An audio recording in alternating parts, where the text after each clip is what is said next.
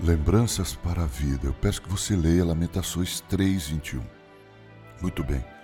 Um dos momentos mais felizes do meu pastorado na Igreja Presbiteriana Maranata, em Santo André, era visitar um irmão totalmente impossibilitado de sair de sua casa.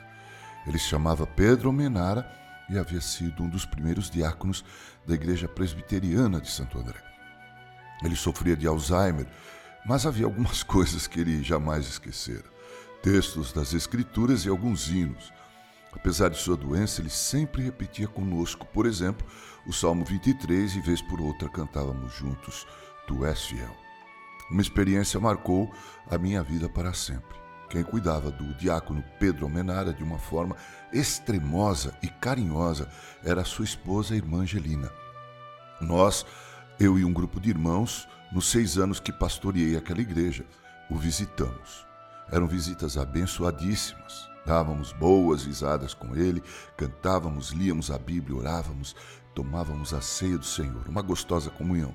Ocorre que a irmã Angelina, sua esposa, sofreu um derrame e teve de ser levada por uma de suas filhas a Chile para ser cuidada por ela no bairro de Santo Amaro, bem longe.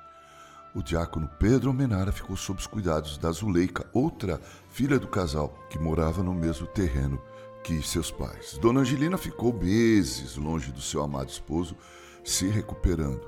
Ela sempre insistia com sua filha que queria ver seu amado esposo, mas ela Morava muito longe sua filha e não podia trazê-la.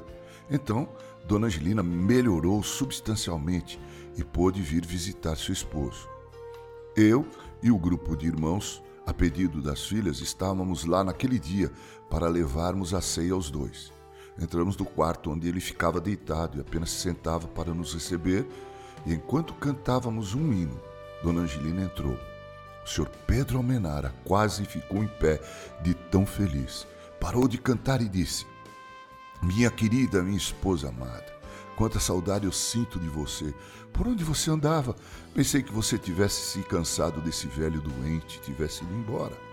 Então ela se sentou ao seu lado com lágrimas nos olhos, o abraçou, beijou e disse: Meu querido, eu jamais o abandonaria, mas fiquei com medo que você se esquecesse de mim.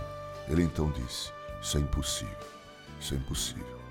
Deus também não se esqueceu de nós. Depois de muito tempo, ele cumpriu a promessa que fez ao enviar seu filho para pisar a cabeça da serpente, abrindo para nós a possibilidade de um novo e vivo caminho de relacionamento e vida com ele.